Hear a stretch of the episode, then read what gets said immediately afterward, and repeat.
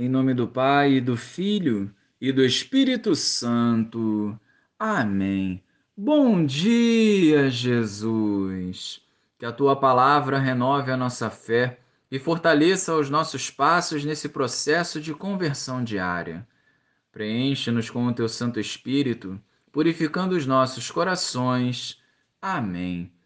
Naquele tempo, Jesus respondeu aos judeus: Meu Pai trabalha para sempre portanto também eu trabalho. Então os judeus ainda mais procuravam matá-lo, porque além de violar o sábado, chamava Deus o seu Pai, fazendo-se assim igual a Deus. Tomando a palavra, Jesus disse aos judeus: Em verdade, em verdade vos digo, o filho não pode fazer nada por si mesmo, ele faz apenas o que vê o Pai fazer.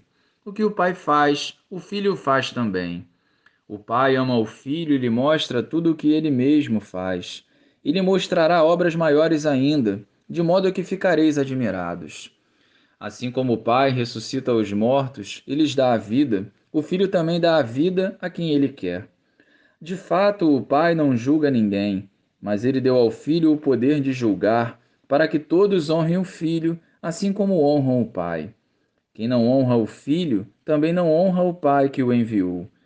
Em verdade, em verdade vos digo: quem ouve a minha palavra e crê naquele que me enviou, possui a vida eterna. Não será condenado, pois já passou da morte para a vida. Em verdade, em verdade eu vos digo: está chegando a hora, e já chegou, em que os mortos ouvirão a voz do Filho de Deus, e os que a ouvirem viverão. Porque assim como o Pai possui a vida em si mesmo, do mesmo modo concedeu ao Filho possuir a vida em si mesmo. Além disso, deu-lhe o poder de julgar, pois ele é o filho do homem. Não fiqueis admirados com isso, porque vai chegar a hora em que todos os que estão nos túmulos ouvirão a voz do filho e sairão. Aqueles que fizeram o bem ressuscitarão para a vida, e aqueles que praticarão o mal para a condenação. Eu não posso fazer nada por mim mesmo. Eu julgo conforme o que escuto e meu julgamento é justo, porque não procuro fazer a minha vontade, mas a vontade daquele que me enviou. Louvado seja o nosso Senhor Jesus Cristo, para sempre seja louvado. A observância do sábado, como sabemos, gerou inúmeros conflitos entre Jesus e os judeus. E a polêmica hoje alcança maiores proporções quando Jesus chama a Deus de Pai revelando uma grande intimidade com Deus que mostra a unidade entre o Pai e o Filho.